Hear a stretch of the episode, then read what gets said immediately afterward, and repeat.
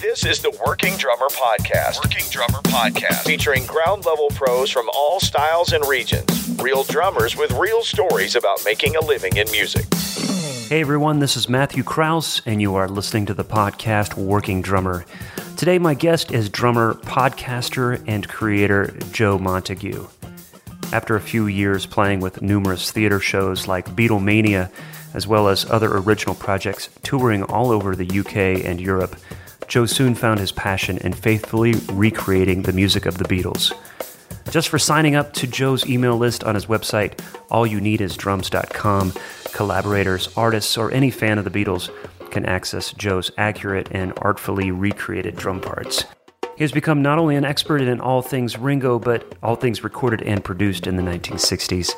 In an effort to learn and better understand this passion, Joe started his own podcast in March of 2020 called That 60s Recording Podcast. To find out more about this episode and the over 300 episodes that we've done on Working Drummer Podcast, you can go to workingdrummer.net. You can find us on Facebook, Instagram, as well as iTunes, where you can rate and review this podcast. This helps us grow, this helps us reach new listeners and put on a better podcast for you. So find us on iTunes, subscribe to the podcast. We're also on Stitcher and Spotify. If you're interested in supporting what Zach and I have been doing here for over six years, you can find us on patreon.com slash working drummer for as little as a dollar per month. You have access to the educational material that we provide on our Patreon page, provided by former guests. If Patreon isn't your thing, we have a PayPal button on our website, workingdrummer.net. You can go there and donate. We appreciate all the support over the years that we've gotten from you, our listeners, and we are excited about what 2021 is bringing to the table, and we hope you are too. So, this was once again uh, a super fun interview, uh, very relaxed and just easygoing. I was super excited to talk to Joe. Uh, how I discovered him was just uh, seeing him on Instagram. We get into a little bit of that, but his personality comes across uh, not only in his playing, his passion for all things Ringo, but um, just the way he presents his content.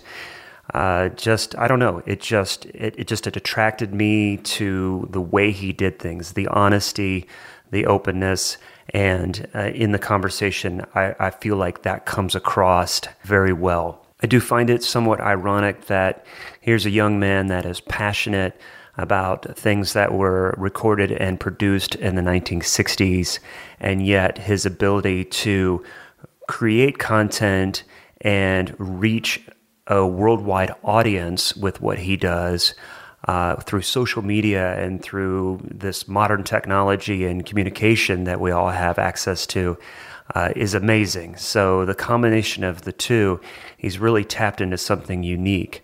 Uh, he, he really is is somewhat the poster child for the working drummer.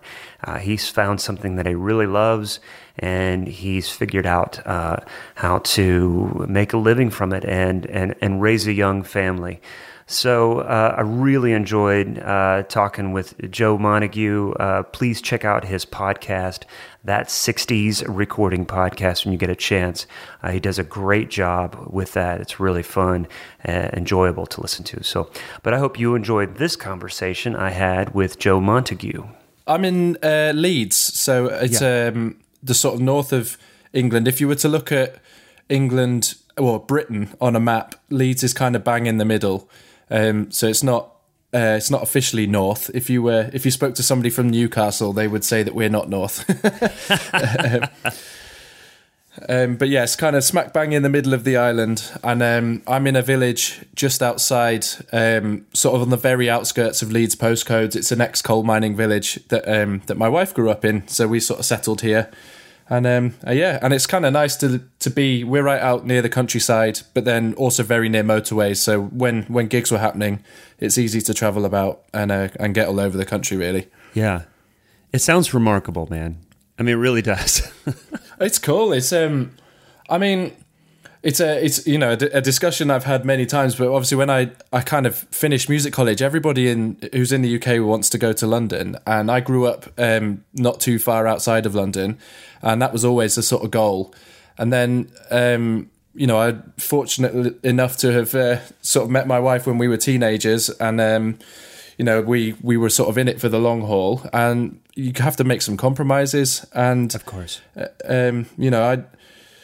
I, I very not so much anymore, but especially when I was in sort of my early and mid twenties, would get these sort of pangs of of oh, do I really need to get down to London? And then I was like, do you know what? I'm just gonna I'm gonna attempt a London level of success, but in in Leeds, yeah. and you know, yeah. can't let a, a silly thing like location stop you. yeah, and do you think that's a lot easier these days? Oh yeah, I would I would certainly say that that's the case, especially um, I mean especially with with remote working, but even right. before that, um, you know, I, I had uh, you know a reasonable network of people I knew um, in the sort of London scene. I suppose it's tricky because you know the guys who are working on the West End and, and doing the touring shows who are, are living in London. Um, perhaps I didn't know as many as them as I as I could, but then it all gets down to um, sort of nitty gritties of what do you really want out of music and what do you want out of your your life. You know, do you want yes. to live in a in a box flat um, and uh, or or do you want to live in a house that you own and have a garden and some kids and uh, you know that kind of stuff? And all of that comes into account. It's not just you know you know the reality is the sort of cool in inverted commas gigs. They're just gigs. And you know it's just uh it's so easy to look down people's facebook pages or instagram pages and and feel um envious of what they're doing, but um, you know the reality is a gig's just a gig, isn't it? And it you know you've you've got to it's life at the end of the day. it's got very deep very quickly, but. I don't know the scene too well in, in the US, but in you know England's so small, and um, you know the only difference. I remember um, there's a drummer here in the UK called Ralph Salmins, who you, you might know of, um, and he's uh, he's a kind of been a bit of a mentor to me, and I've had these discussions with him. And you know, the, the gigs in London are the same as the gigs that you know are outside outside of London. You know, everyone's still doing. Um, we call them functions. I'm not sure what you call them in Nashville. Um, but you know, sort of weddings and parties yeah. and casuals. You know, I think. Yeah, yeah. We're just sort of yeah. Everyone's doing those gigs, even if they don't want to admit they're doing those gigs. Um, and you know, there's there's like a, a scene of um, so so you've got like the main touring theatre scene um, and the West End, and then you've got a sort of sub scene of um, of one nighters that go into to theatres.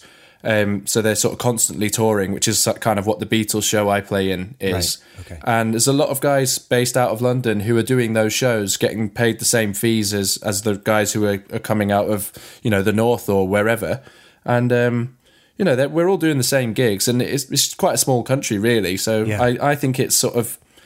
I mean, I would say it because I don't live there, but I think it's less important to live in London these days. Well, one thing I wanted to say is uh, the, the running joke in my, my family is my wife always says, This is going to be great when we move to England, I become a chicken farmer.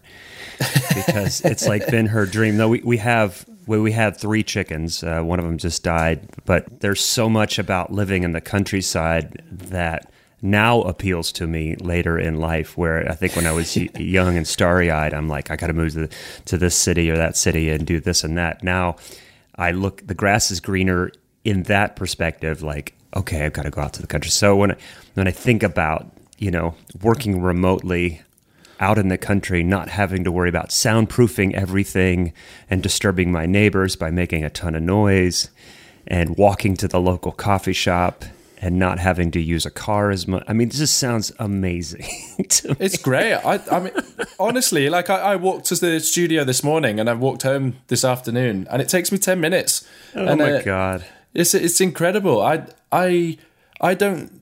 You know, I I, I, don't, I dread to think how many miles I was doing. Probably about twenty thousand a year. Yeah. And then COVID hit, and I've barely driven my car at all. I've probably done less than a thousand miles in the last year. it's it's amazing there's a lot about this last year, and we've discussed it ad nauseum uh, on the on the podcast about how people have managed and there's been so much tragedy, and it's been such a such a loss uh, with with the pandemic. But well, there's no but to it. In addition, there are things that have come out of this that have kind of forced us to put a perspective on how we work, how we relate to our people, our family, our coworkers, um, you know, how we make music. And, uh, you know, everybody and their brother is now has a home studio and it's, mm. it's pretty cool. It's, it's great. And, and I'm no different. I've definitely stepped up my game on that and I'm having a blast doing it.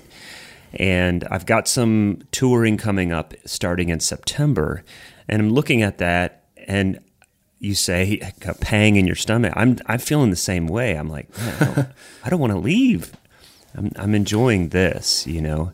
Um, That's it. I, I put my kids to bed every night for the last year, and uh, you know, previously it was maybe two nights a week, three maybe if I'm lucky, and um, you know, I, I don't know what's going to happen. Um, I'm not sure what the, the state of play is here. Actually, i have kind of given up thinking about it to be honest. Yeah. Um, I, you know, the the show I work for is the dates just keep getting pushed back, and I've no no doubt they're in there, but I don't, you know, I haven't even asked the question yet.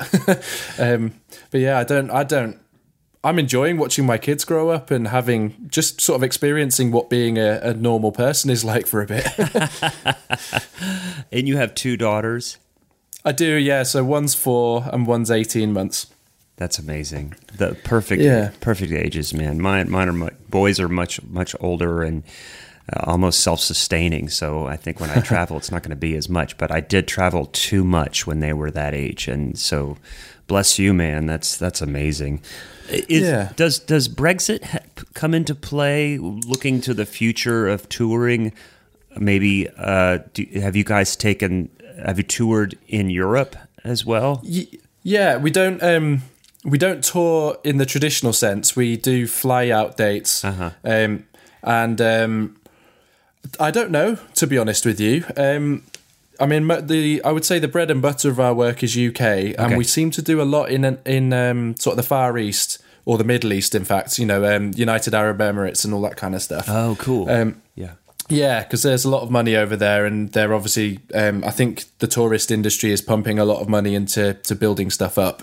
Yeah. Um, so uh, I don't. We, we do less sort of on the continent in Europe, yeah. but I don't know. I mean, I, am a I'm a glass half full kind of guy, um, and I think it will be fine.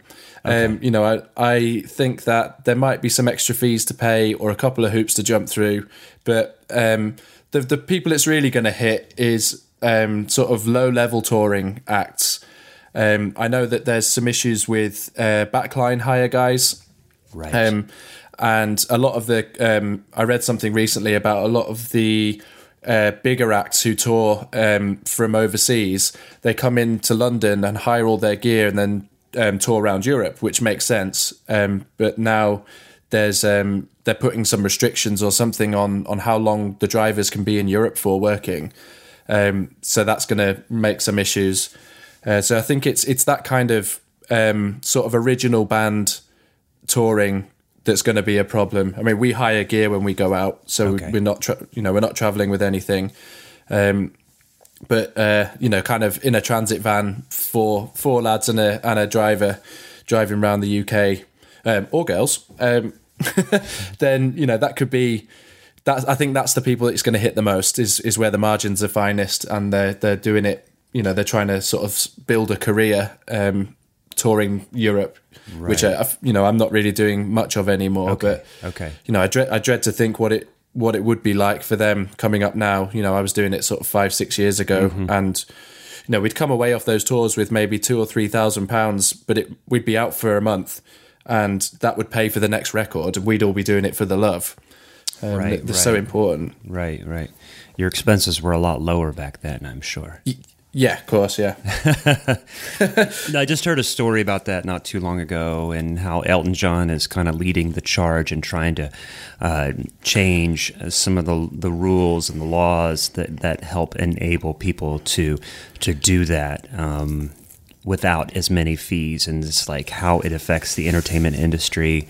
Uh, and and he was specific. Like he's like, I can afford that, I can do this, but it's it's it's the creatives, it's the young people that are out there doing this on this level that it's just going to you know it's going to crush them. So that was an Oh, interesting exactly. story. Yeah, Well, for every you know every big band that comes out of the UK, there's there's hundreds and hundreds of others who are smaller. Yeah. Who, um, you know, and they're.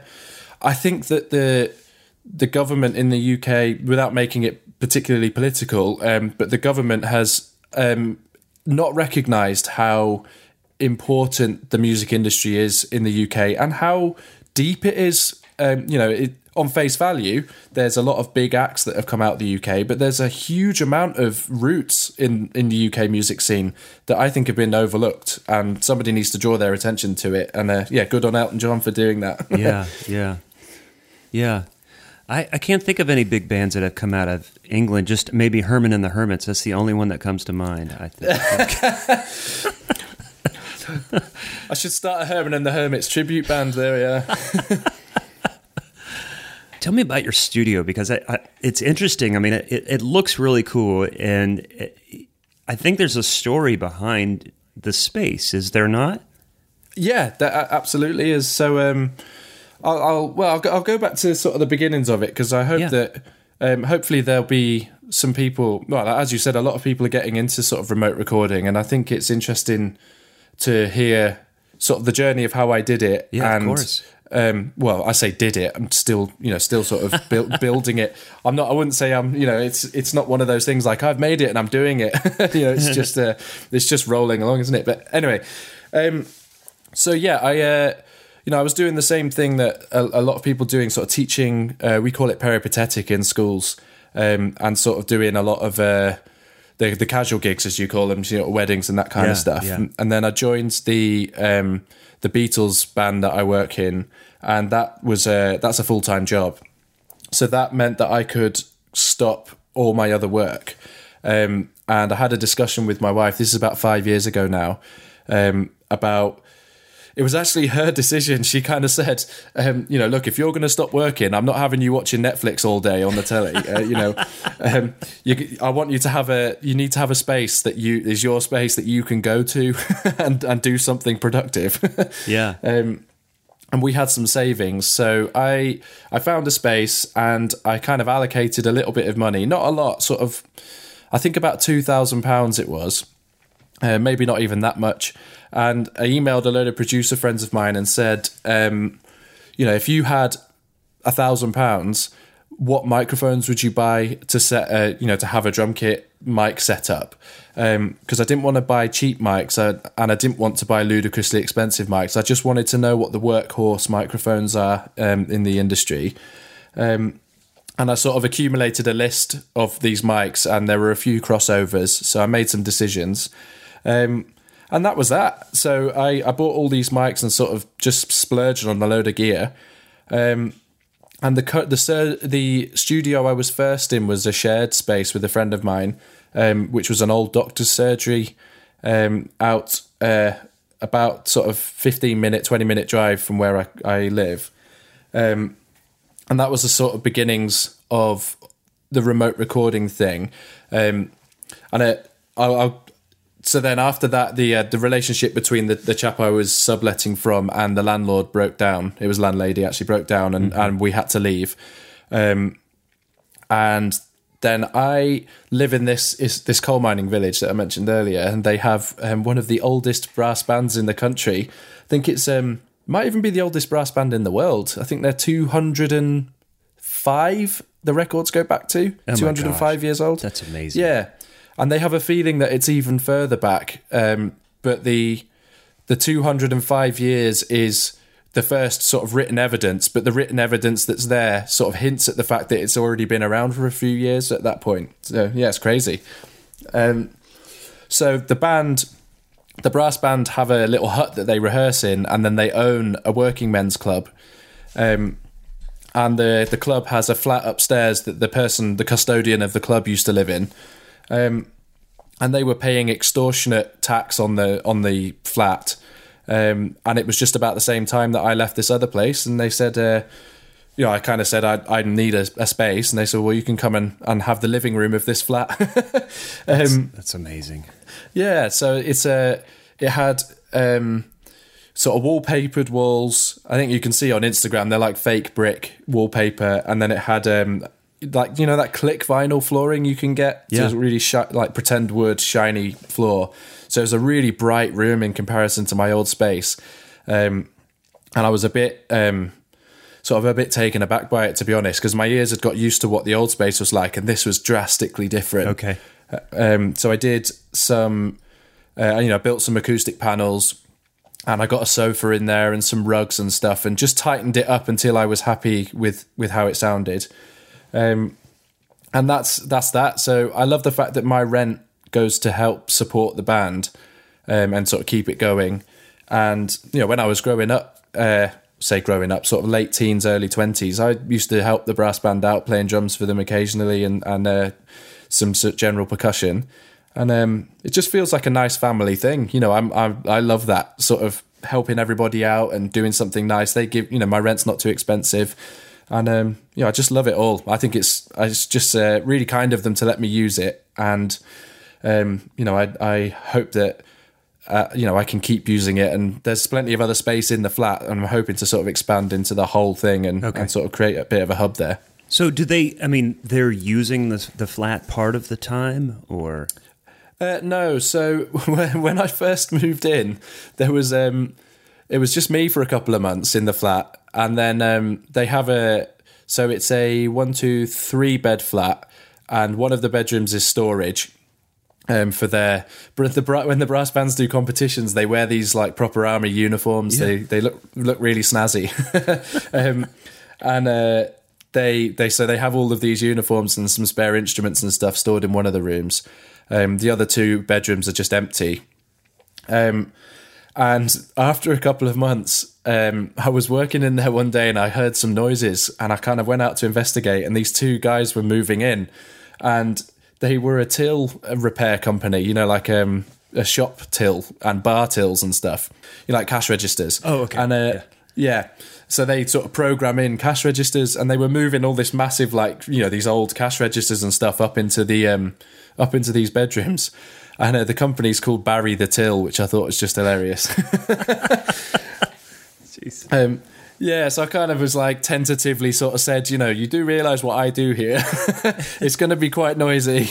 Yeah. Um, and they were lovely. And we kind of, you know, we, they accommodated me and we sort of occasionally I'd have to ask them to turn the radio down and that kind of stuff. But um, then sadly at the beginning of COVID, I think the company's not not happening anymore. So they oh, wow. they um, they've moved out. But kind of a it's sad, but it's also a win for me because it means that the um, the place is empty again now. And I was straight onto the chairman of the club and said, you know, when these guys are out, I'd like to be, you know, could you sort of hold the flat for me? Um, and at some stage, I'll take the whole rent on. Um, gotcha. You know, once yeah. So that's that's kind of where we're at now. That's so. Do you feel like having this space separate from home because you know we, we're talking about home studios and people are moving into their spare bedroom, their basement, their other space, and and there's always the challenge of neighbors and and uh, I'm sure you have a little bit of that as well, but then also just the family around and and I have to kind of deal with that. I just bought some soundproof stuff and you know some practice cymbals if I want to play a little little bit longer. Uh, it, it, it, I also have the challenge of okay, I need to track this song and I'm walking through and my son needs something or there's something on TV or I think I want a snack and it just kind of keeps getting delayed and I mean I love it but it, it, keeps getting delayed. And I'm thinking man if I could go because I hear about this where people like I, I work for myself but I have an office space. So I mm-hmm. go. When I leave the house my frame of mind is different. Do you have that when you are there? Like it's time to work. It's time to do the thing. Oh 100% I do. Yeah. So um I when so we we've just moved house a few months ago, but when I first got the um, the original studio space, I we couldn't have accommodated a studio at the old house. Um, you know, I'd actually sort of tentatively tentatively looked into um, you you know using an electric kit and some slate Steven Slate samples and stuff to to just get a feel for the whole thing, mm-hmm. um, and then that very quickly escalated into I just need a space, right? Um, and I suppose the temptation when there isn't a lot of work in, um, especially at the beginning, you know, at the beginnings of all of it, was to not um, not be as productive as I could have been because you kind of go sometimes and you know, I mean, not so much now, but especially in the early days, you sort of turn up and you're like, well, what am I going to even do today? You know, I'm, I'm here. I could just practice for a bit, and then you end up sort of looking on your phone for a bit and just you know not really doing an awful lot. Mm-hmm. Um, and then for me, I kind of recognized that feeling in myself and began to um, try and find uh, a bit of a routine of what I would do. And then, you know, as gradually as work picked up, I don't really have time to even do the things I want to do there anymore. So there's always a bit of a backlog um, of stuff that I want to do. Yeah. Um, but I treat it very much like a work day. Um, you know, I have. Um, I have a bit of a routine of what I do. I try not to go too early in the morning because I know if I'm in too early, I'll be tired and will then procrastinate. So I I tried to do my procrastinating at home, and then yeah. and then get to the studio. Um, you know the feeling like you arrive and you're thinking, oh, I'll just make a coffee and then I'll just uh, I'll just check that email that I you know I, I noticed oh on the way here and um, you know all of that kind of stuff's going on. So I just want to you know I spend a, a half an hour in the morning just doing all of that on my laptop and making sure that everything is out my head. So when I'm in the studio, I'm I'm just focused and uh, I've you know usually got a track or two or three to work on, and I have a routine that I do there. Um, and then um, you know if I've got some time, I might do half an hour's sort of warming up and a you know some practice if in the loosest sense of the word. Um, but you know something that's a bit something that I want to do as opposed sure. to just the track. Sure. Um, but yeah, I, I really love having that space, and also the fact that I'm paying rent on it um, right. means that I, I, it's it's a bit of an added weight to on my shoulders that I have to use this space now, um, you know, and I have to make it pay. Uh, and I, I kind of enjoy that pressure. You know, the rent's not so much that that I'm scared about paying it every month, but it's just enough that I'm thinking I need to you need to hustle a little bit. Right, right, exactly. Was there anything proactively that you did to get to that place where you were doing more and more tracking? Yeah, so at the at the beginning of setting the studio up, it was more about um, being confident that I had a good sound. That's that was sort of my number one priority. Um, so we all we all know the sort of general setups that you can have in terms of mic positions and that kind of stuff. So I was, you know, I wanted to have a an in depth knowledge of what I was doing and you know become an expert in it as quickly as possible. So I would mess about with getting everything in phase and then seeing what out of phase sounded like and mm-hmm. um, then moving kick drums like by centimeters and wow. then going and recording myself and then going back and moving it again and just doing all of that back and forth and so I could accumulate knowledge of oh if I move the kick mic out a foot it sounds a bit more woo, and if I move it closer it sounds a bit more guh. and uh, you know just sort of just sort of live in it a bit and get a feel for how it all fits together. Are there times when you're tracking something and you're like, I have an idea for the kick drum sound, for example, that I want to go for, uh, and I know how to get it? So based yes. on okay, so you're not just I'm looking for the sweetest sound. I'm experimenting with mic placement and distance, uh, etc., to learn what my palette is so that when I need it, I can go there. Yeah, I, I definitely do. I mean, I so there's a lot of the guys who we see um, on uh, social media who are doing um, sort of the high high level kind of you know remote recording. Uh-huh. You know, uh-huh. Aaron Sterling and, and Dan Bailey, who you've just had on, um, and, uh, and and other guys, and uh, and Blair Sinta's another one that I follow, and he's fantastic. Mm-hmm. Um, and a lot of those guys are changing out gear an, an awful lot. And that's something that I just don't do, if I'm honest. Yeah, Um, yeah, I have so the not only have I got a very kind of specific niche of you know the sound I have, which I think complements my playing style too. Okay. Um, but I also have the drums set up in a way that I can change some specific parameters and get a sound without disturbing the mic setup too much. Sure. And um, so you know, if you're if talking about a, a, a bass drum sound, my sort of spectrum of sounds is at the minute there's some blankets in there, and I will if I'm going for like a big, big rocky kick drum sound, I'll just take the blankets out. Um, and I'll probably switch the beater out so it's a, a wooden beater as opposed to um, sort of felt beater that I use most of the time, and then maybe process it slightly different once it's in Logic, and there there's a whole different sound there. Yeah. And then if I, I want a sort of tight '70s sound, I'll ram all of the um, all the blankets and stuff right up to that front head, and then maybe even put a cushion or something on the back head. So the drum is essentially the same drum. I'm just doing different things to to manipulate the sound, and I've kind of got in my head an arsenal of stuff that I can reach for very quickly, um, without messing with the phase and having to move a load of mics to get my kick drum out and put another kick drum in and you know I've done all of that and it's uh, it's hard work. And it's not con- not conducive to running a good business you know? Right. And you know, it's an, so a couple takeaways from that that I find interesting is that uh, in the time this as we're all doing a lot more recording is becoming really familiar with your gear and kind of educating yourself to why you have all these snare drums and Yeah. different ride cymbals so that you kind of have this catalog in your brain. Because there's times in i mean before years ago when i'd go to a studio to do a session and they're like okay let's start a new song. And i'm thinking what kind of what snare drum do i need for this? And i would just kind of guess. I'm like maybe this i mean some stuff was obvious you know a big thuddy or something bright and high or whatever. But some stuff I, I was switching out snare drums just just to switch them out because I'd been using the same snare drum for three tracks, and I'm like, no, that's not how you do it. You're supposed to use a different, snare, you know. Um, but but now I I think just uh, uh, you know Tommy Igoe talked about years ago. You know, there's no reason why we shouldn't be recording all the time, and and one of the advantages to that is we're becoming familiar with our sounds. The other thing is.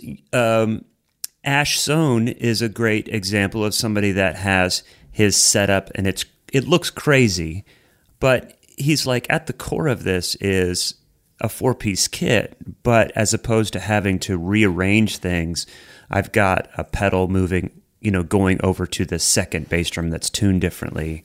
Again, it's workflow. You're moving from song to song. And you know, a lot of times when we send raw stems or raw tracks to people, they're going to do whatever they're going to do to it, mm-hmm. anyways. It, it, depending on the style, you know. Um, but that that that may be, I, I don't know, that may be out of turn to say because something that that that I think is is really great that you bring to the table is you bring uh, your your sounds and your quality of recording, but you also bring a certain tonality that uh, is is bringing people to you and say, "Look, I've got this dialed in. I've got this sound." So, my guess is that what you're doing isn't uh, something that people are going to be like, "Oh, well, I'm just going to sample everything you've given me, anyways." yeah, I mean, to be honest, there's a little bit of that. And when I first um, when I first started doing uh, the sort of all you need is drums thing, Mm-hmm. um, I was really quite wary of it because I, you know, I do some sort of alternative pop recordings. There's producers that I I, I work with regularly, um, and that's a lot of programming and um, like sample replacement essentially, and coming up with, um, albeit most of the time, sort of organic ways of getting electronic sounds, and it's very not Beatles at all but it's Beatles influenced in the sense that it's it's got to be for the song, obviously. Um, I was very wary of of alienating that sort of client base I had um, when I set up all you need is drums. Um, but you know, it's it's uh, I try to leave options um, in the way that I deliver stems and the way that I tune things but then I guess the longer I've been doing it, the more conviction I have about my own ideas, and the more I'm happy to commit. And you know, if somebody there's been a, so much discussion before I've even recorded the track that I know where you know I know what I'm going to deliver to them is is going to be along the lines of what they're expecting if if that Yeah, makes sense. yeah, yeah. Um, I've been inundated with people asking for advice on how to set up remote recording stuff. um, and knowing your gear is is really it and that's Yeah. you know it's knowing it's knowing inside out what a particular snare drum is capable of um you know i have i have three snare drums up like within reach at any point and they are um they're all ludwigs it's a jazz festival a, a ludwig acrolite and a chrome on brass um 400 and they pretty much cover everything that i ever need Yeah. um, you know, I have some others that that are a bit more um, unique sounding, um, in case, but I know instantly. You know, this is a, a rocky track. I'm going to use the acrolite and I'm going to take all the dampening off and make it sound really bright and and you know happening. Or you know, I know the acrolite can tune really low and have a real nice big fat sound. So I sort of you hear the sound that you want to get and instantly know where to get it from without even thinking about it. It's just because you're just there on your own. You just do it automatically. Right. Um, and the same goes for cymbals, and the same goes for sort of effects. Um, you know, if you want a particular shaker sound or a particular tambourine or lend itself to that track, or you know that snare drum just needs something else, bigging it up a little bit. Um, ah, I you know I know exactly the thing that's in this little box that I can hit this thing with, and it gets a you know gets that good sound.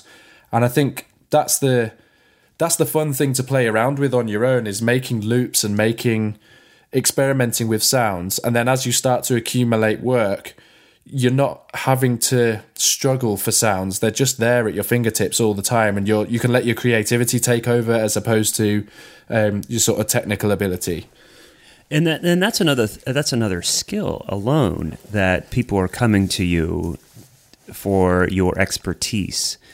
Uh, even like uh, Kip Allen is another former guest that we had, and he s- talks about spending some of his practice, quote unquote, practice time creating loops, experimenting with sounds, whether it's with processing or tuning drums different ways, so that when the client brings something to the table, he's like, "Oh, I know it. I I, I got the the thing that that you're going to need."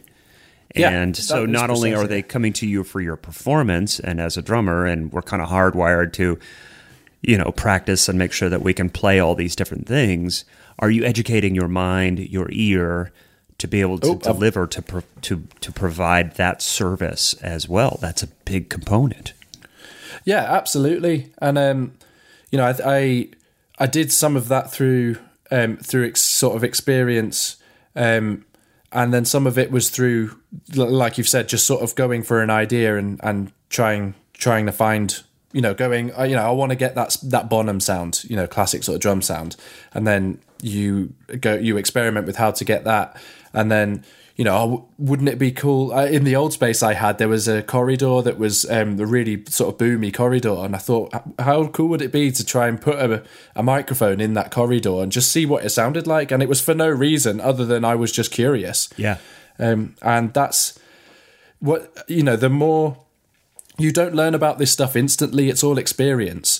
Um, and in fact, one of the biggest lessons that I had was moving studio. As as I already described, the room was a lot brighter, and I'd got so accustomed to that first space I was working in. Suddenly, it was like, whoa. This is this is way different. I guess the room does matter.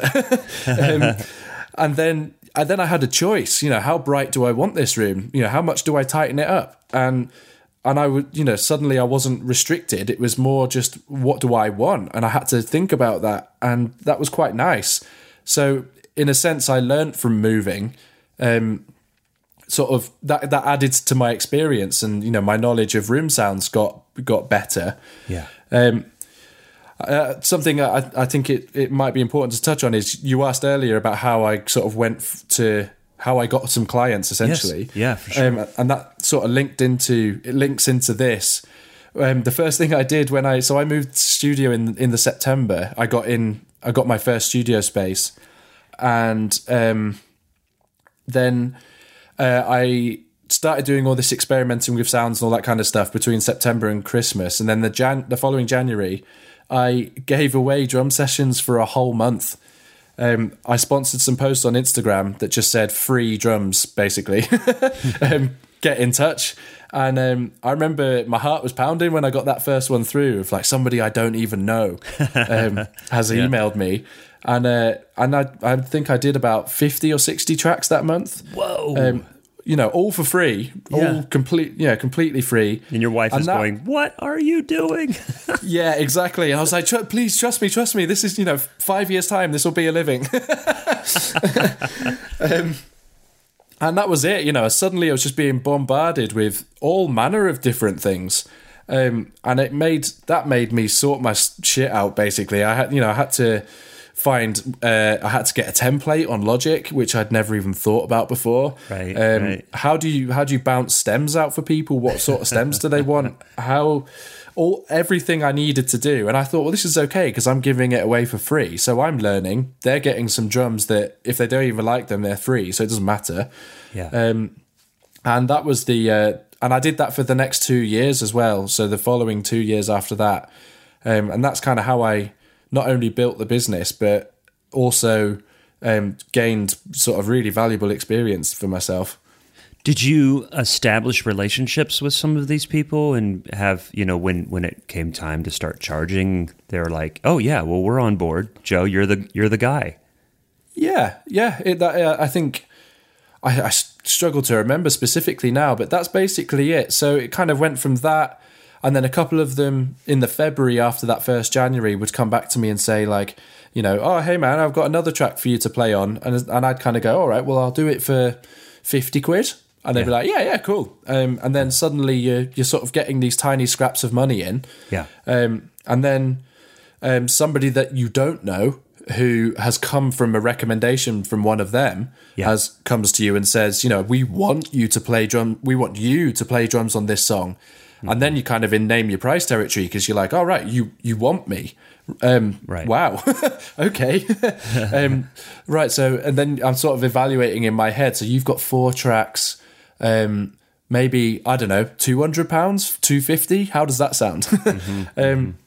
And it's so it's the same as gigging, isn't it? You know, you do your yeah, first sort of yeah. few gigs for free, and then you play down the pub for twenty five quid, and then it just sort of gradually creeps up and up and up. Yeah, it's interesting. My co-host Zach talked about this with with another one of uh, uh, another interview. It's just like how there's this new territory we're getting into, and we're kind of starting back to that space when we were uh, you know playing live and how how do we get into that and it just for some of us it seems so long ago you know yeah like, oh I, well, I just need some experience some exposure and uh, you know, we're kind of it's it's we're kind of starting over. Uh, not all of us, but but some of us, you know, in recent years are are starting over in the remote tracking world. You know, and how how do we go about doing that, and and how do we move our price up as our experience is.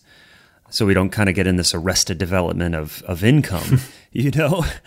Well, it's an interesting uh, situation because when you're, you know, when you're in your late teens, early twenties, you're quite willing to work for free or very little mm-hmm. because you're just doing it for fun. Right. Um, you know, the the prospect of doing it for a living is kind of you know it's a few years down the line, but you don't really know what it's going to look like. Yeah. Um, and you know, then as established professionals, you're having to. It's a different industry in a sense. You know, the live and the recording industry are they're almost completely separate, and you've got to let go of your ego and say, right, well, i am going to have to start working for free or very little and get my chops up, your recording chops. Yeah. Um, you know, playing wise, it's enormously different playing in the studio to live.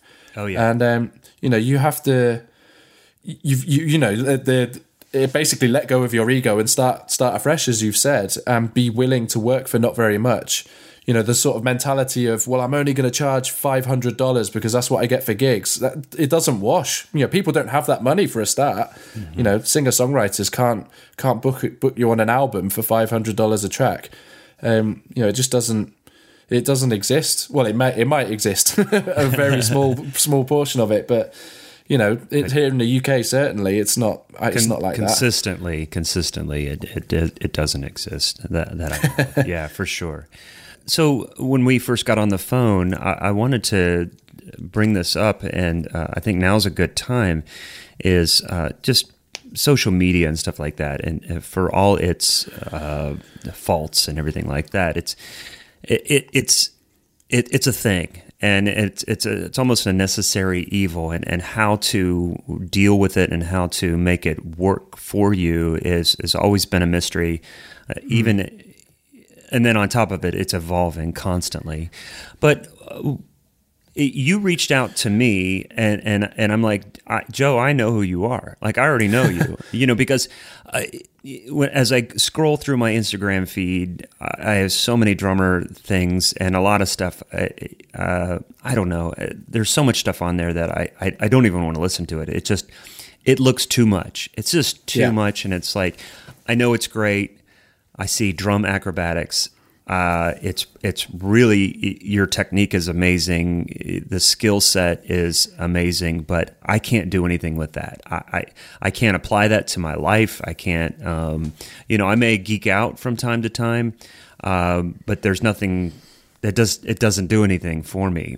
When I see people tracking or doing certain things, getting certain sounds or playing certain things, I'm like, I, I want to hear this. I want to know. I want to learn from it. I want to grow from it. And and you, uh, even just seeing it, I'm like, I have to hear this because not only like, okay, he's he's pushing this idea of getting a, a Ringo sound, uh, you know, tonality, uh, feel, different things like that. So that already piques my interest.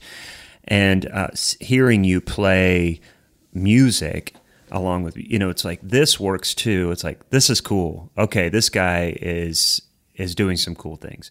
You know on top of on top of it you just your just your your warm personality is is is is very welcoming in in just kind of a very like noisy uh, world. So i appreciate that as a side note Oh, thanks so much, Yeah. man. I, yeah, thank you. um, but drumming wise, um, I, uh, that's you caught my attention right off the bat. It's like, man, I really love this guy's approach, his his drum tuning, um, and uh, and the the studio environment was really cool too. So there were all those things. So when you reached out to me, uh, I was like, Joe, I, I, I dude, I. I've been watching you. I, I, I know, I know who you are, and I think what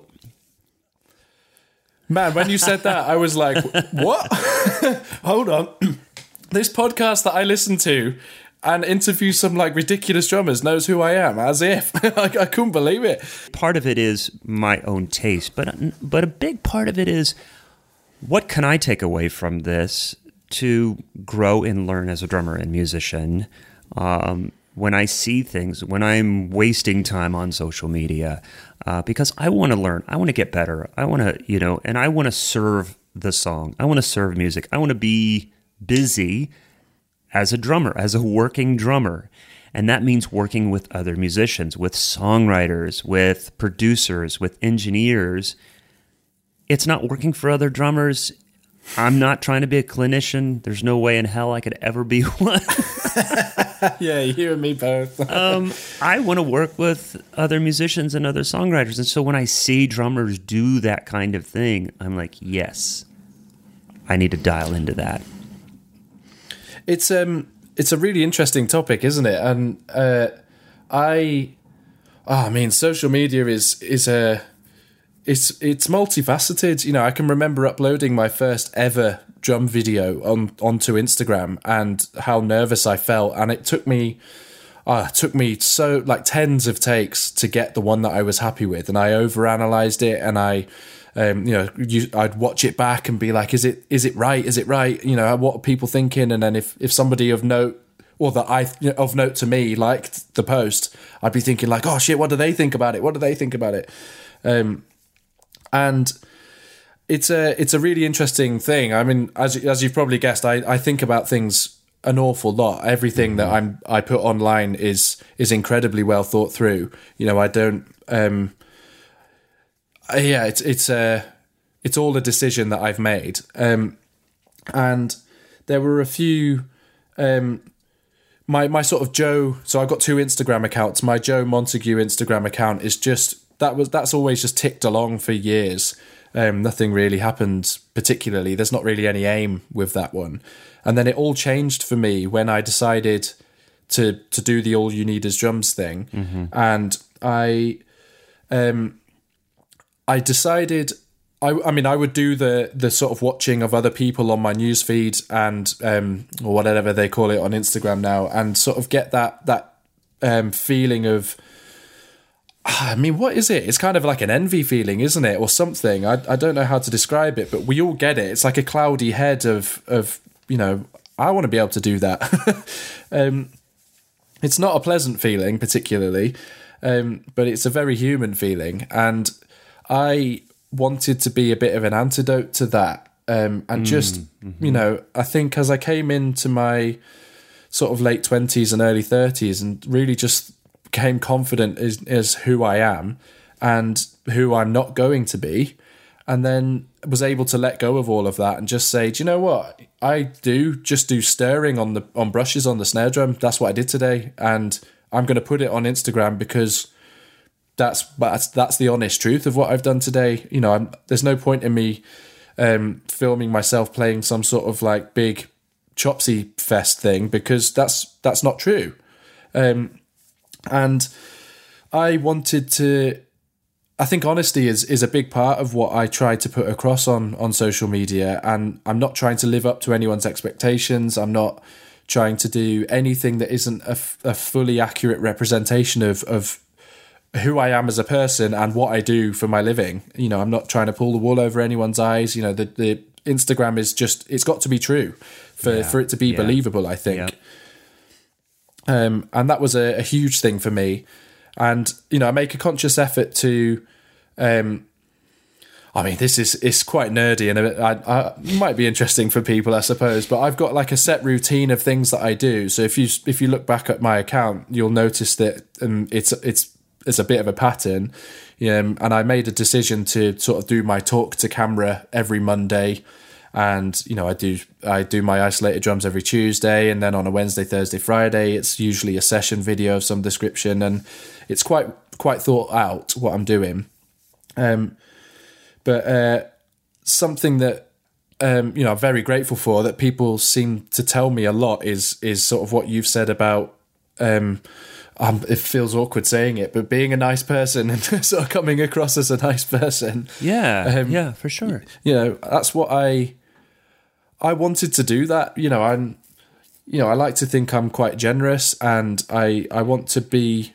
You you talk about serving people. I want to serve people. You know, I want to I want to inspire people to to be able to do things and to not have those feelings that I I had, and just say, you know, just do your thing, man. Like share what you want to share. Don't worry too much about what anyone else is doing. Um, yeah, and a, a very good example of that actually happened recently, um, where um, so I send these these stems out every Tuesday of Beatles songs that I've re-recorded. Yeah. yeah. Um, and a, a, a drummer who plays drums in the Tornados um, got in touch, and it was the song was "I Feel Fine," um, the Beatles song, mm-hmm. and I'd been playing it wrong. And I think what happened was I learnt it five, six years ago for, for the show I work for and just didn't give it a second's thought after that. I just, that was it. I, you know, it was in my head and, and just off it goes. And then he pointed out after I'd shared it that I'd done it wrong. And I thought, you know, I had that feeling of like, oh no, what am I going to do now? This is embarrassing. um, and then I just thought, do you know what? This is a great opportunity for me to show sort of real stuff. you know, this right. is this is it. You know, yeah. how I could just sort of quietly amend the stems on my Dropbox and not say anything, or I could just go on Instagram and be like, "Hey guys, I I'm professing to be like this this knowledge of Dringo." And I got this wrong. right. There we go. Right, what, right. what what can I do? I'm a human. yeah, I remember that. I remember that. Yeah, yeah, that was great. So, well, I, I thought I just, you know, I even discussed it with my wife, and she was like, "Nah, you can't do that. You can't go online and tell people that you got it wrong." I was, just thought, no, I'm just going to do that, and that, you know, I think it was quite a, I, I think it was a, you know, I hope it was a bold move, and I, I want, I want that to be what my Instagram output is. You know, it's it's um I don't want anyone to ever look at what I do and have that same feeling that I got looking at other drummers. You know, I want them to to feel like it's a community. Yeah. Um, you know what I'm doing, and it's a discussion. It's not here's what I can do better than you can do. Um, you know, it's it's a it's it's in, hopefully it's inspiring uh, more than anything.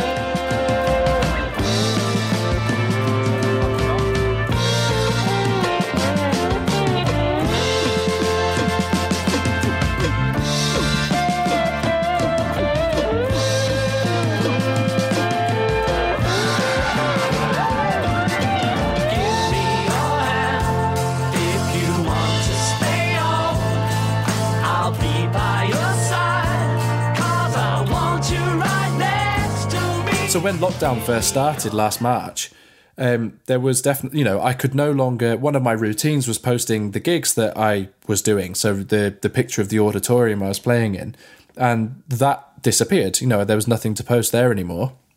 Um, and then you kind of think, well, let's do let's do some Beatles stuff and come up. You know, there's so many. If you're searching around around for things that, to post on social media, you can, you know, rather than just uh, posting a video of you playing or some sort of drum cover, you know, just try and find something that you enjoy doing and and and sort of lean into that, and that should open up a whole avenue of of interesting content that you could post. Um, you know, leaning into the whole Ringo thing. Yeah. It was it's like the whole the like the when that idea came about, it scared the living daylights out of me, if I'm honest. um, because you know, I was scared of, of being too niche and and losing work. But then at the same time, my ideas were just like coming into my head thick and fast. And I knew that I'd hit a rich seam of, of something because it was exciting to me. You know, I love Ringo, and I was like, "This is a great idea because like I can send stems out every week, and then I can maybe do a, a Ringo sample pack, and I can." And my head was like exploding with ideas, um, because because I'd sort of hit this this golden nugget of like something I love doing that I I can just do a lot of. Yeah, yeah, that's that's amazing. Well, can we talk about the the, the isolated drum thing that you put out? Every this was Yeah. part of it, and I think you started back in March. yes, So right at yeah, the yeah. beginning of kind of shutdown, uh, almost a year ago. Yeah, so the the sort of um, the catalyst in it was uh, so when I, I first set up uh, All You Need Is Drums, and I wanted to um, give something to people in exchange for an email address um, on my website. Um, so I recorded uh, "Hello Goodbye," um, which is one of my favorite Beatles songs to play. Um, and then I put it on my Dropbox and just sort of left it there for, for people to to have for you know just to as an example of what I can do. Um, and then a friend of mine in Germany um, starting a YouTube channel for um, re- uh, George Harrison's guitar solos. So he would recreate the the Harrison solo, um, and he asked me if I would just record the solos of f- about fifteen songs. And uh, he may he may well listen to this, um, and I, I sort of at first I you know I said I'd do it, and then the the classic thing of like you say you'll do it, and then you know within the two weeks it takes for him to reply, I get really busy, and then the email comes through, and you're like, oh yeah, I said I'd do that, didn't I? um, and I kind of I had a little bit of regret, and then I was like, oh no, actually, I, this is good. This is really good because I can, and you know, I was left with.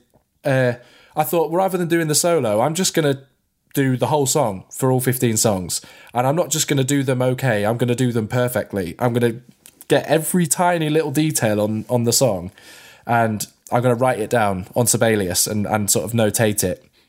Um, and then I was left with these 15 songs, and I was just thinking, what can I what can I do with these now? Um, and I just thought it would be kind of cool to to give it away to people um, to use. And they were all recorded to click, so they could be chopped up and sampled and all sorts of stuff. Yeah. Um, so then I set up this mailing list, and I thought I'll do fortnightly, and then I've got about four months worth of of stems to to to get me through, or maybe s- 15, six months, maybe I don't know. Anyway, a long time. um, and I thought that's sort of it's a bit of a build a backlog, isn't it? In case I I sort of lose interest in it for a, a bit, um, and then I was found myself doing it, you know, uh, transcribing the songs faster than I was sending them out. So I started doing it every week, um, and then it's just escalated. That I mean, that was the the biggest the biggest thing I I have done that's contributed towards me having a business now Okay. um, by by a, a long shot. You know, it's um, I can remember get I used to get notifications on my phone when someone signed up to the mailing list, and I remember getting the first sort of two or three. It was about a day after I sponsored a post on Instagram, and I was really excited. Um, and then suddenly it got too many, and I, I had to stop the notifications because it was getting silly. Um, and then you know I've got uh, about fifteen hundred now, um, and I just was I just can't believe um, I just can't believe it, and I, I I'm happy for people to have them and just use them and do whatever they want with them. It's it's completely fine, um, and I think that that sort of you know I get emails from people saying. Yeah, I can't believe what that you're giving these away for free. It's so generous of you, you know, and all that kind of thing. And I just think that's it's fine. You know, I I absolutely love doing it. And if it you know, if uh, if ten people of those fifteen hundred people book me, then then it was worth it. You know. Right, right, right, right. Yeah, it's interesting because you know we, we talk about like underselling yourself, or you know not asking for enough money, or money for certain types of recordings or performances, and kind of where you strike that balance in trying to start to work more, start to record more, play live more, and and it's it's a constant it's a constant balance. But again, this goes back to we're kind of with with home recording and and and we're kind of starting from scratch again, and and you're building your business, and you have to. Um, you have to spend money to make money, and time is money, and you're taking your time to do this, and you're giving this away. So you're you're kind of spending some money, you're spending some energy, and and this and that. No, the the fact that you're not just taking money out of your pocket, but you're actually doing something that you enjoy and you have experience in. Uh, is it sounds like a win-win for sure. I think so. I mean, I I have a lot of conversations, uh, you know, about this kind of thing with people, and and something that surprises me is when I give advice to somebody who's asking for it, and I see them actively follow the advice for a short space of time, and then they stop doing whatever it was that they were doing, and the or there's some some reason why they can't continue doing it. Um, money is a is a big factor in it. it. I mean, it really it does cost me money to do this. You know, I, I pay for a website. I pay to have the mailing list go out every week, um, and I I do spend time on it, and I I have to pay for Sibelius so I can I can write down the the uh, the notes.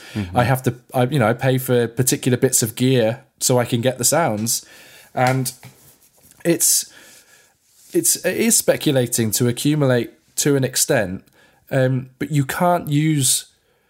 I, I think if you if you do if it's done right, you can't use money as an excuse for something. You know, if you're always scared of spending a little bit of money, then you're forever going to be stuck on on this ceiling unless you're you know very clever with the way that you do certain mm-hmm, things. Mm-hmm. And don't get me wrong, I'm not talking a lot of money, but you know when I first set up my podcast, I got a premium account on the hosting website, and it cost me about 150 quid to get set up for podcasting.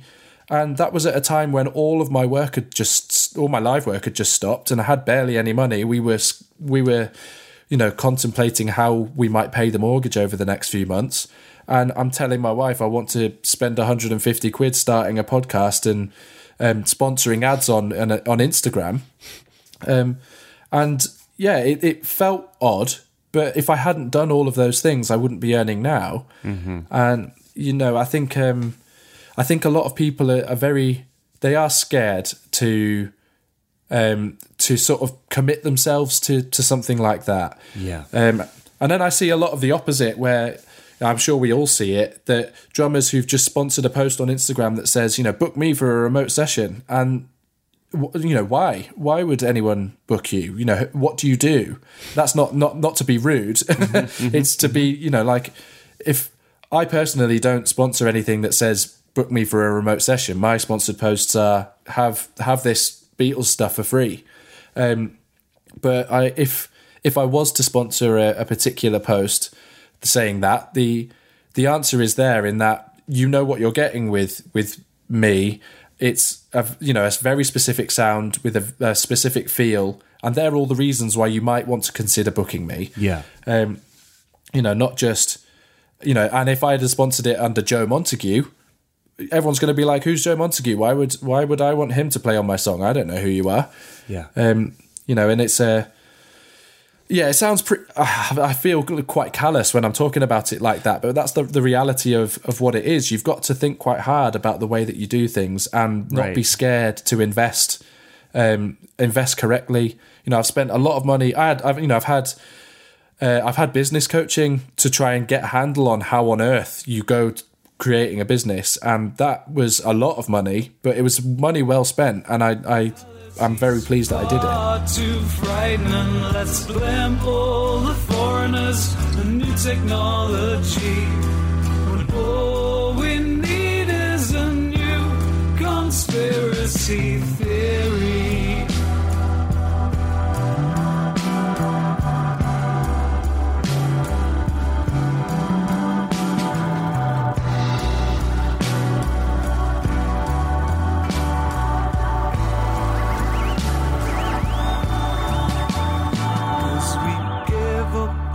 What are some core concepts that define the Ringo sound? Grooves, tunings, fills, compositional approaches.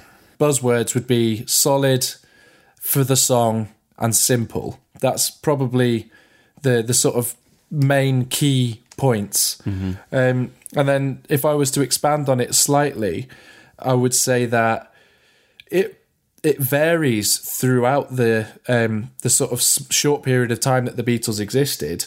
Um, Oh yeah. so one of you know one of the things that interests me and and lots of people you know uh, a lot about the Beatles is obviously it was a very um, small period of time that they existed for eight years and they changed drastically in that time and Ringo's playing is no exception.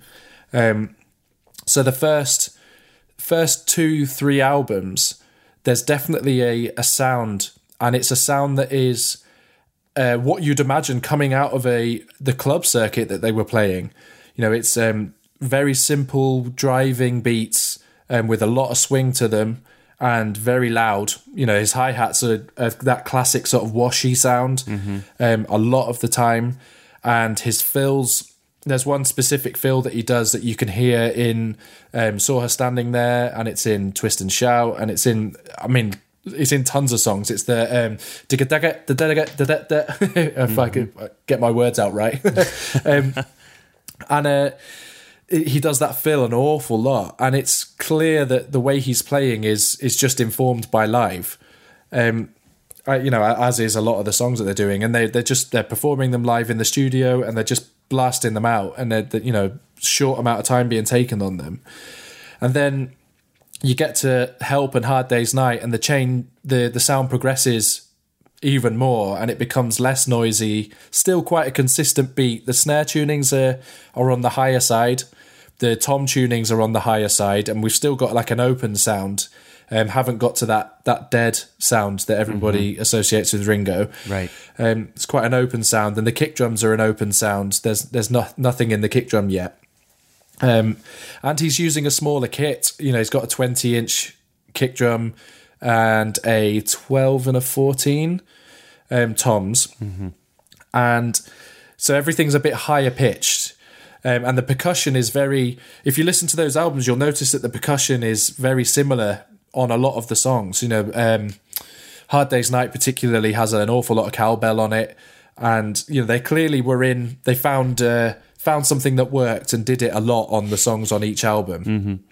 Um, and then you kind of get into Rubber Soul and Revolver, and you can hear them evolving again, and the sort of that dead sound starts to happen, and the Fairchild compressor starts to make everything sound squashed and and gorgeous, um, and the parts become more intricate. You think of, um, you know, think of uh, Saw Her Standing There, and how, you know, uh, sort of, what's the word I'm looking for?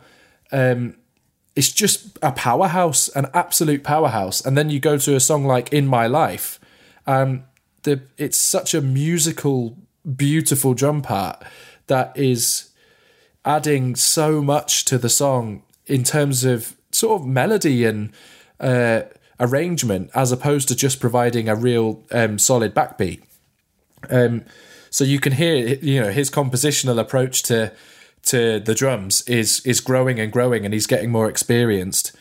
Um, and then you start to see things, you know, in Peppers where the drum fills he's doing are really long and and um, sort of almost meandering, but they're they're so melodic. Yeah, uh, the one, yeah. you know, the fill that always I always reference when I'm thinking about this is in with a little help from my friends, and it goes. Um, the guitar line between the first and second verse goes da da da da, and then Ringo goes ba boom boom boom ba boom boom boom ba boom boom.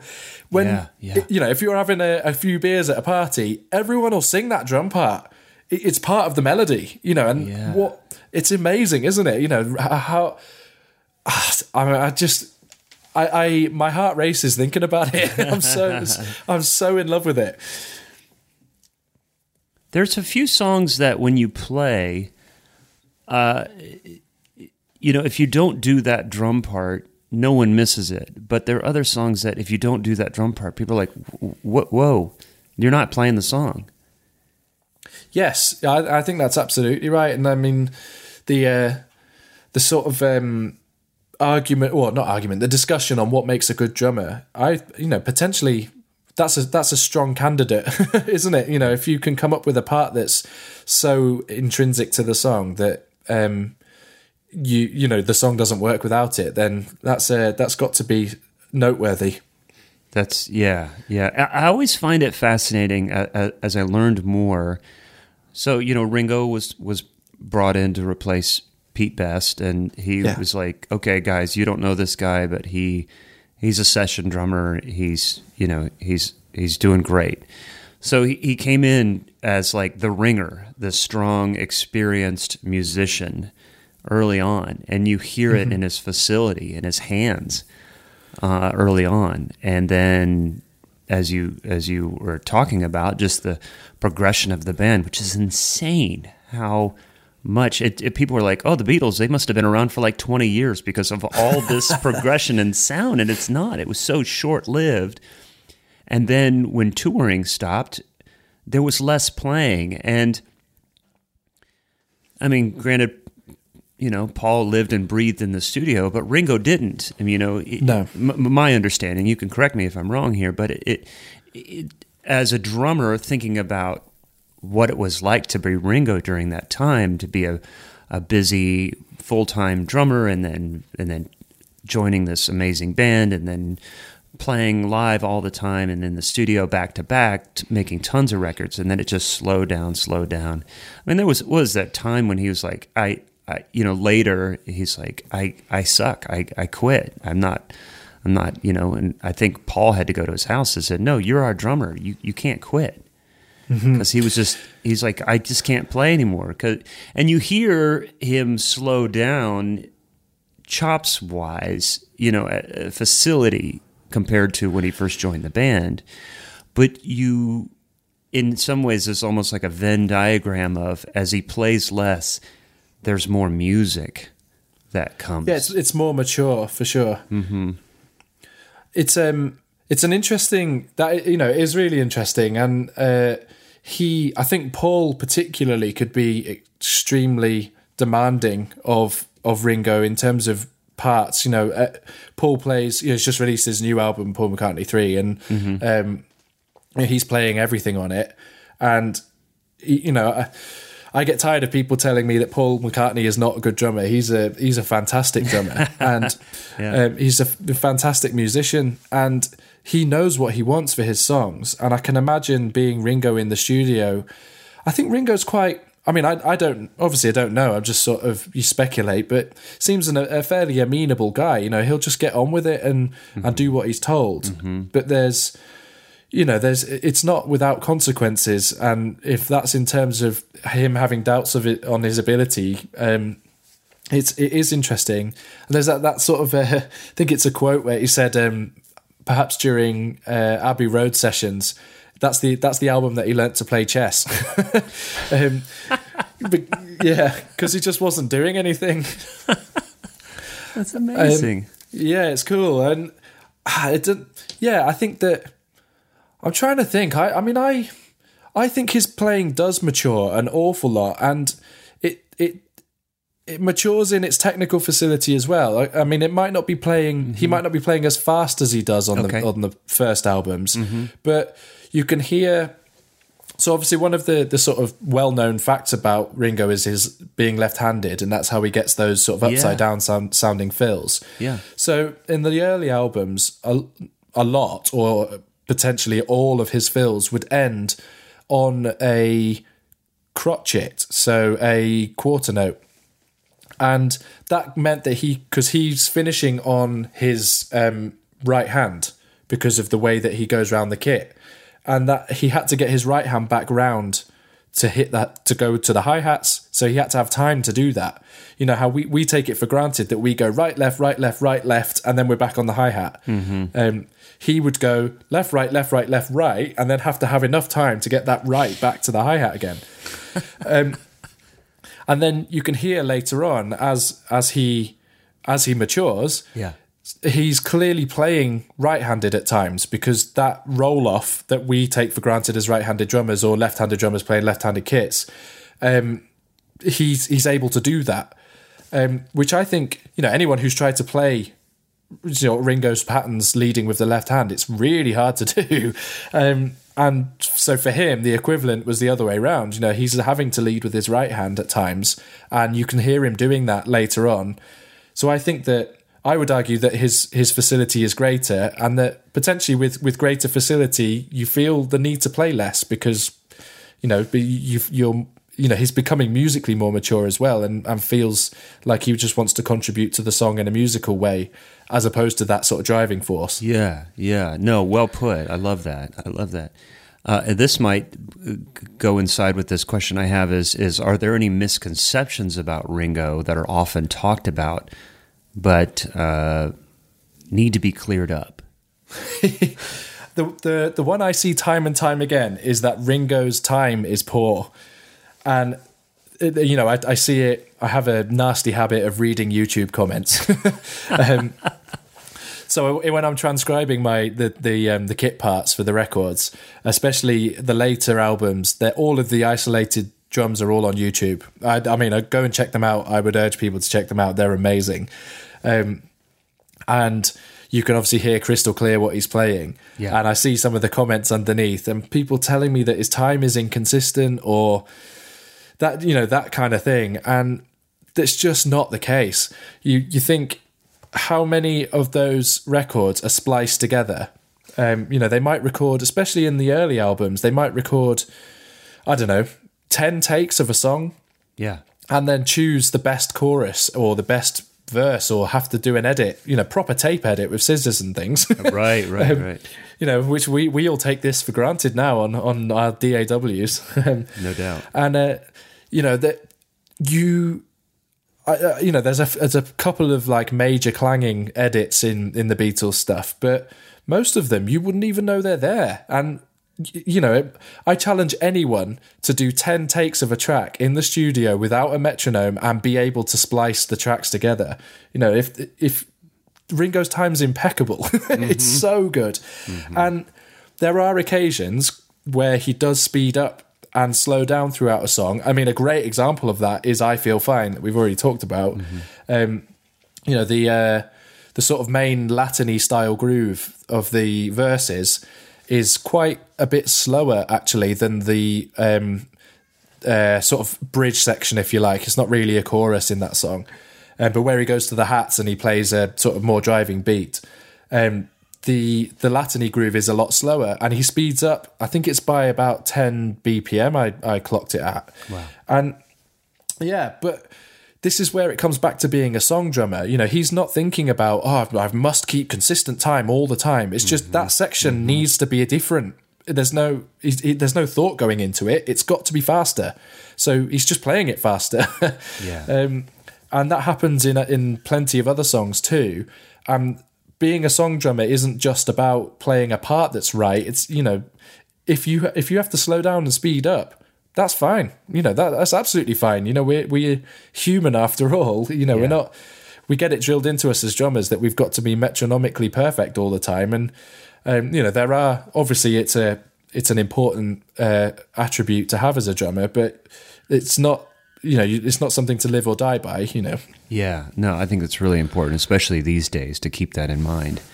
Um, Yeah. yeah, and that skill set to be able to provide something that's great for the song uh, can get lost in the noise of you have to do this and you have to do that. Yeah, I'm seeing it a lot with with TrackSign being sent. Um, that there is, it's certainly uh, really recently. There's becoming a bit of a trend for people sending me metronome maps, um, tempo maps of songs, um, where they've just played it on acoustic guitar or something, and then mapped the tempo out from there. Um, or there's no click at all, just playing along to to uh, you know just whatever they whatever they've worked with, and people are becoming uh, you know, it's quite an important thing. I, I saw it on a uh, one of these forums on Facebook recently. Somebody asking about how you know when you're doing remote recording, how tight to the click do you have to play?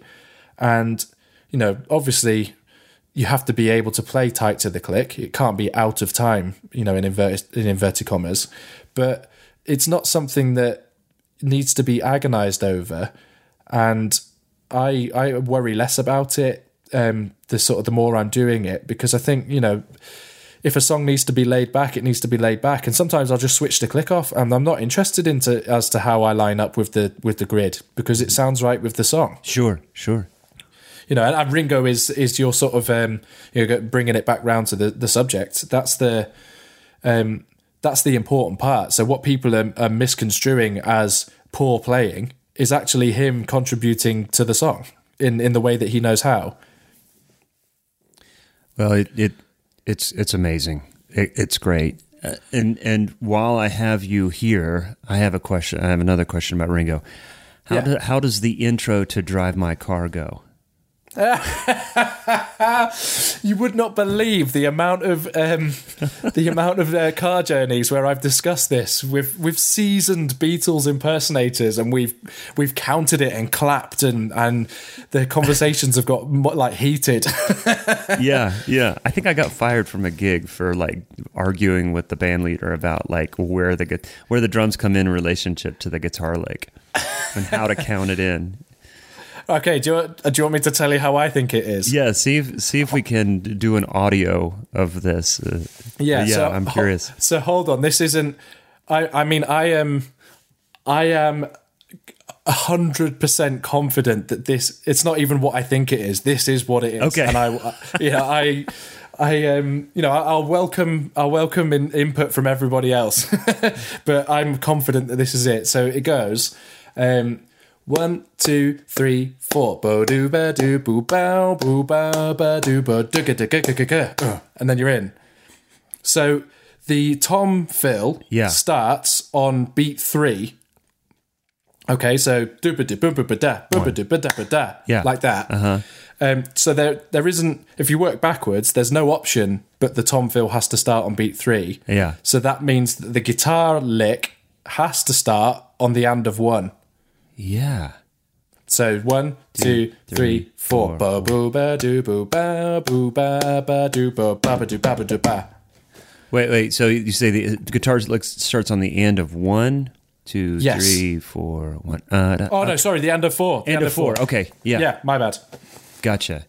Yeah, I, I, and it's been years uh, since I, but, but I think that's where I was working my way from was backwards, and it's like, but this is, boom, and then I'm there's one. It's like unless the unless the downbeat is someplace else, if that's where one is, then the then the drum fill starts on three, and then we kind of worked our way back. I don't remember, but that's great. It's one of the uh, it's one of the little bits in the guitar line. I think it's the ba-da-ba-da-bo-bam, that note. That's the one that, that everybody thinks is that sort of confuse every confuses everyone. Um, I mean, to be honest, when I first learnt drive my car, I didn't I didn't work. I think I might have worked that out, and then you could very quickly just forget it, and you just hear the the line, mm-hmm, um, and you mm-hmm. know where to come in on the guitar line. Mm-hmm. And the thing that prompted the discussion was, for some reason, we were experimenting with playing that to a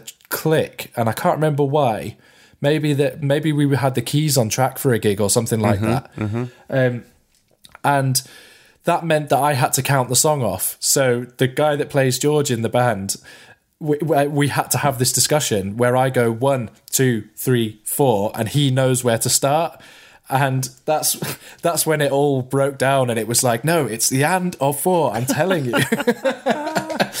and he was hearing it completely differently, and and he's been, you know, he'd been doing it Beatles stuff for ten years at that point, um, and had to completely turn upside down the way he thought about it. And I mean, we ended up abandoning it because it's just what it's not. Once you've got it ingrained in your head, it's so hard to let go of. That that in the intro to rock and roll by Zeppelin. You know, like once you figure it out, it's there. Or there's you know different ways to think about it that get you to there. But then you just don't know when you're in that live situation if everyone else is on board with you. Exactly. You know, And the, how oth- do I the, the other one that breaks down all the time is uh, um, "Here Comes the Sun." that you know the the middle section of that song. Um, you know, I, I, occasionally uh, when I'm playing in sort of wedding bands and things, um, they'll get you get asked to do it as a first dance, and um, you know, obviously I know that song inside out, but you know, guys who, who don't play that song three times a week, it's it's confusing, isn't it? Yeah, yeah. Well, yeah, and you have to kind of that easy. adjust. You're like, well, I'm kind of the expert here, but uh, you can't just uh, strong arm your way through it if you want to make music. You know, depending on the situation. or friends. or friends, right? Exactly. Hey, so so so the last thing um, I want to ask you about is uh, your podcast oh yeah. that um, I, I, I, di- I didn't know about actually. Um, Oh, cool. But um, I had a chance to uh, uh, listen to a couple interviews and and discussions you've had. Uh, it's called That '60s Recording Podcast. Yeah. um, dude, lots of information, lots of history. Uh, lots of relative information for recording and stuff like that. It's great. It's um, it's just another one of these. You know, I kind of run it in the same way that I run my Instagram, uh, in the sense that it's it's kind of thought through, but it's a bit haphazard at the same time. And I, I didn't want it to be, you know, a slick, um, a slick thing. You know, it had to work for me. You know, I've got I've got kids and and working. you know, I had to be able to do it quickly. Yeah. Um, so that's kind of, you know, I wanted it to be quite casual, and uh, to you know, to be honest, one of the things that inspired me and was I was quite in, um, wanting to to do it in the in the style that I, it is in is this podcast because I love these these relaxed conversations Oh, that you great, guys man. have. Thank you. That's awesome. Yeah, and the just the the sort of it, this, the conversations can be quite sporadic at times, and I, I like that, and that's exactly how it is on this podcast, isn't it? You know, it's just just a chat. Well, I, that that's that's that's our hope, and and I I feel like I meet that goal when I have all these like nice notes, and then I don't even touch them because Yeah. the chat has dominated. Yeah, exactly. That's it. And I, I have that same feeling now. Yeah. um, you know, I, I will write maybe a page or two of notes for each person. And, you know, obviously the first few times I did it, it was, um, I was sort of uh, reading my notes verbatim. And then, uh, you know, gradually you get more confident in your, your ability to hold a conversation. yeah. um, and you, you sort of begin to trust yourself.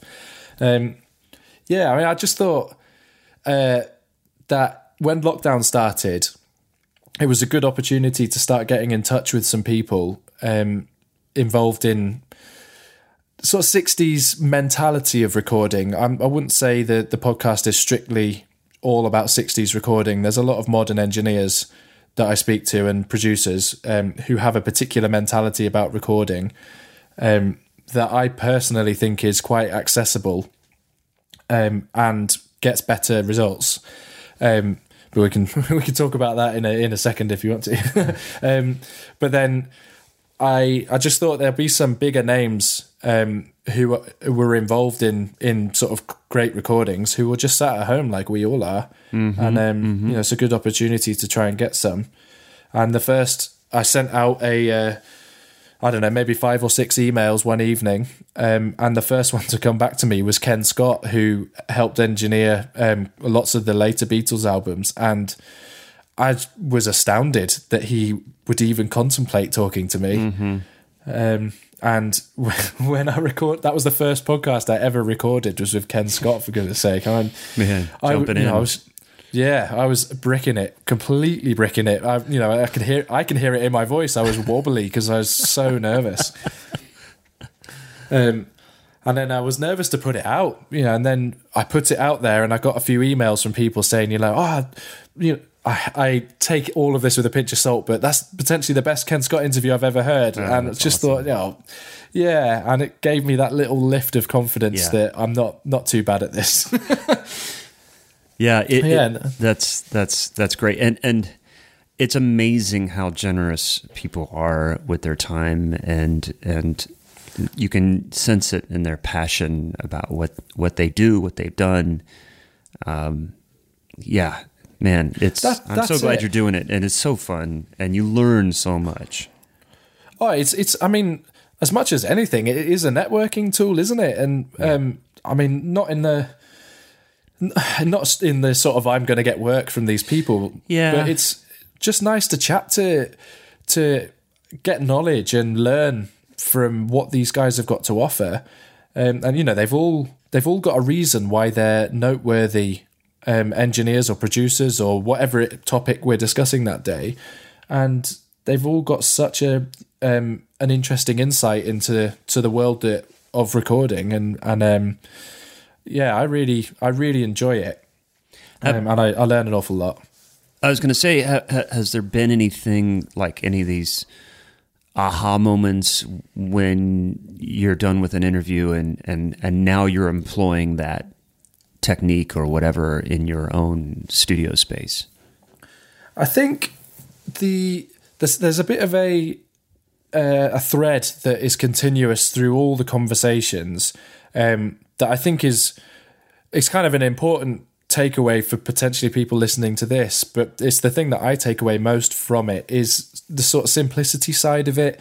Um, excuse me, that we don't need you know don't need a ton of plugins and or any of that kind of stuff. It's it's get the you know get the source right, put the microphone in a in a decent place, and play it well, and that's ninety percent of the work done for you.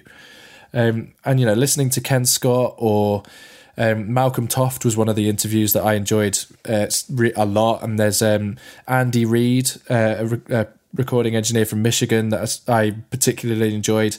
You know, all of these guys have got the same approach of um, high quality input and very simple on the back end. And you know, I think um, particularly the early days of the studio for me, it's bamboozling. Um, that's such an English word, isn't it? Bamboozling. but it is. It's it's um it is bewildering. Like searching through YouTube on how to do certain things, and you know this is the only way to EQ your bass drum. You know what those videos and actually. Does your bass drum need much EQ, or does it just need a little bit? it, does your bass drum sound right? Is your mic in the right place? And uh, hearing these you know Ken Scott, who's worked with the the Beatles and David Bowie and all these incredible people, simplify the recording process is so inspiring. That's that's what I take away from it the most.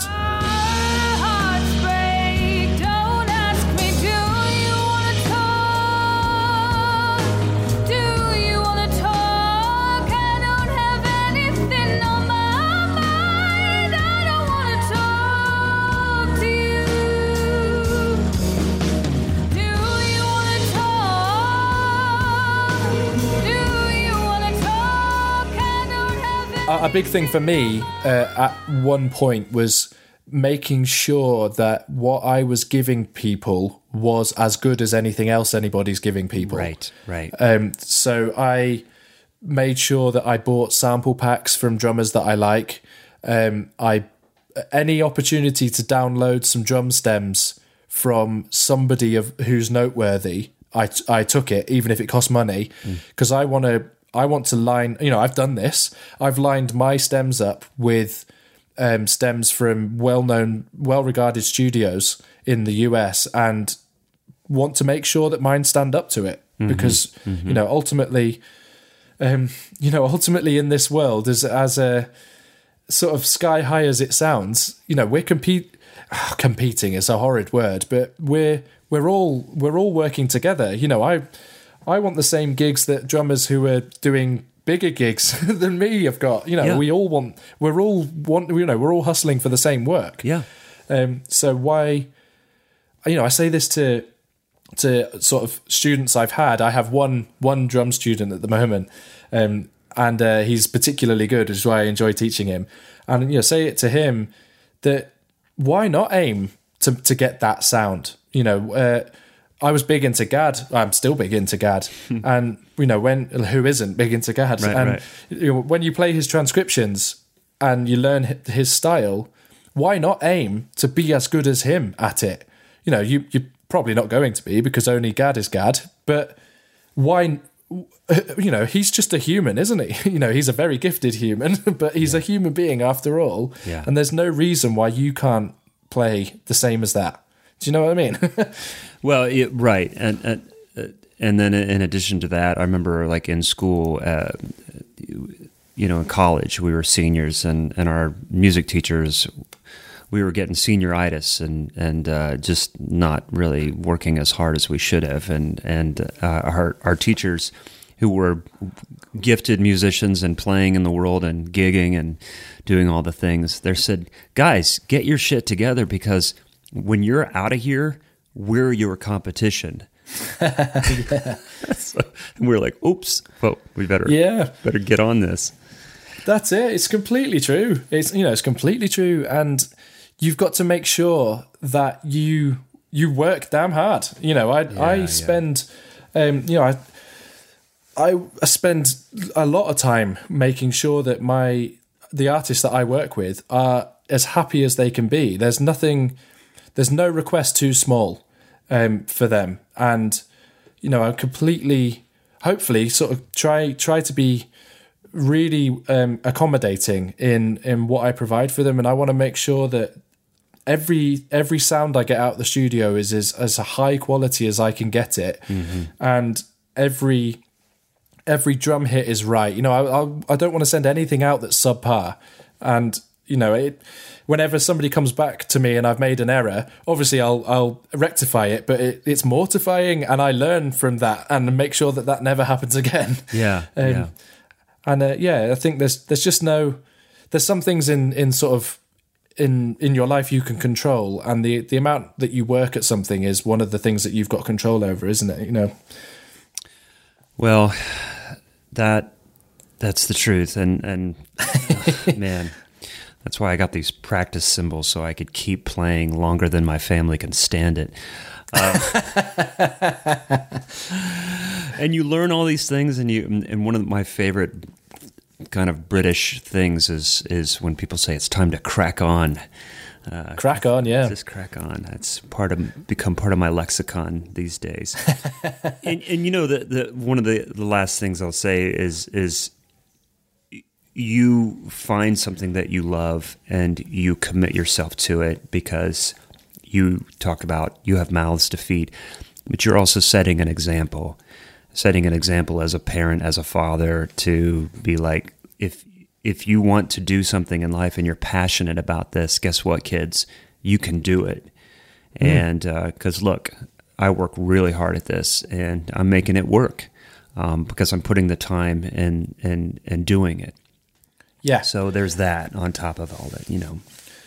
That's a that's a real big one. I mean, obviously, my my eldest is uh, is four, and when I can remember, um, sort of vividly when she was born, having that exact thought. Yeah. you know, I I want when she's old enough to be aware of what I do for a living. I want her to to see me doing what I I want to see. I want her to see me smiling. I don't want her to ever see me being miserable about having to work.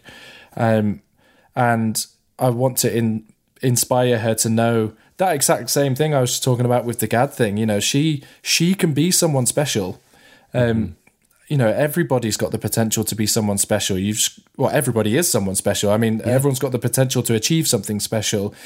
Um, I think it's about tapping into what you love the most, finding out what it is that makes what's the sort of thing that that makes your heart race. You know, when I talk about Ringo and, and drum recording and that kind of stuff, my heart gets faster and my the timbre of my voice gets higher and you know, I I'm so passionate about it. You know, I'm grinning now talking to you. I'm Yeah, like grinning yeah. from ear to ear. Yeah. Um what is it what are, what what is it that you you know that one likes about that stuff you know the, what is the thing that makes you do that and that's I hear you. and then uh, you know and that's the kind of i want my kids to see me being passionate and um but then at the same time being uh, observant about the way that i'm doing things in, a, in if you like it not just you know not just idly working really hard you know working hard in a very specific way and Yes. um, always learning and making sure that um, i'm sort of analyzing what i'm doing and, and taking the right steps to get to, to where i want to be essentially Man, that's that's to me is the biggest takeaway from this conversation. I don't know if I've ever done this in an interview, but I've, uh, but if if if it could be kind of summed up in one way, is is you have a very specific way to achieve goals, like be intentional about your work, and uh, there's just numerous examples uh, that you, people can find that you you live that man. Um, I can already tell in this conversation, but even before that, it's like you just have this very intentional, like I want to do this, and here's how I'm going to go about it. I'm going to find a system that works. Not only that works, but also that I enjoy, so that there's consistency. And man, consistency, boy, that's that's a big key component to success. Yeah. Oh well, I appreciate you saying that. I, uh, you know, I just, I just love it. do you know? You know what? The, the bottom line is, I just love doing what I I do, and I love working hard, and I I Yep. I love reading and learning, and I love chatting to people. you know, I love having phone conversations with artists, and um, you know, I, I it makes me when you get that email back from somebody that's like, "Mate, you've smashed this." Yeah, I, that yeah, yeah. just makes my day. It makes me so happy to to make people's records. It's living, man. It's living. Yeah, Yeah. it's great. yeah. But uh, you know, Well, Joe, this has been a blast, man. I, I so appreciate your time, and um, it, it's it's. I, I just feel like it adds to my my knowledge and and continued love of Ringo and and all the things and and and the possibilities of what can be done through your example is great. oh, thank you. I mean, thanks so much for having me. And yeah, I think um, I mean, it's, it may be raking over the things I've said before, but uh, you know, essentially, I'm, you know, I've, I have a, a modest social media following, you know, extremely modest, and you, you know, I'm just a person, you know, we're just a guy in a house in in England who made a decision to do what I'm doing. You know, it's not. Um, that's what I said it in the very first episode of my podcast. I, I made it really clear to everybody who was listening that you know, if you want to send me an email, just send me an email. You know, I'll get back to you. I'm just a guy at the end of a laptop. Right, right, um, right. You know, and I made I made that decision, and you know that's I'm really pleased that you've you've recognised that in my Instagram because that's exactly what I want, Yeah, and yeah. hopefully people listening to this will. Um, will feel the same and not hesitate to, to speak to me if they want to, and also feel empowered and inspired to to just do it themselves. Exactly. Exactly. Yeah, you that's that's it, man. Feel inspired. It's like if you are at home, if you wherever you are, whatever you're doing, if you have a dream, if you have a goal, there's a, there's a way to to get to it. There's just uh yeah. Yeah, for sure. But dude, um it's evening for you. It's uh, afternoon for me. But thanks again for your time and, and information, man. This has been a total blast. Oh, thank you, man. I've, I've really enjoyed it. It's um, it's really nice to speak to you, and, and uh, again, like I'm just completely honoured to, to be on the on the podcast. Like it's it's one of those little childhood things where you you you listen to these podcasts and just the the thought of being on it is is a, another level. So I, I really appreciate you having me. Well, we appreciate having you, dude. It was it was it was great. Yeah, well, keep keep doing what you're doing. I'll keep enjoying it. It's um, I think it's really important what you're doing, and uh, I, it you know, sort of bringing real stories to people. It is inspiring. Thank you, thank you, Joe. Well, we'll be in touch, and you have a great evening, man. Thanks very much. I'll uh, I'll speak to you soon. Okay, bye bye. Cheers, man. Bye bye. So there you have it, my conversation with Joe Montague. Uh, please go check out his podcast, That 60s Recording Podcast, as well as his website. It's really fun to kind of poke around, uh, check out some of the tracks that he's done for other artists, as well as uh, the drum tracks alone of Ringo's tracks. So, once again, for this month of March, I am going to continue to be your host. And next week, I will bring you my guest, Nashville session drummer Dan Needham.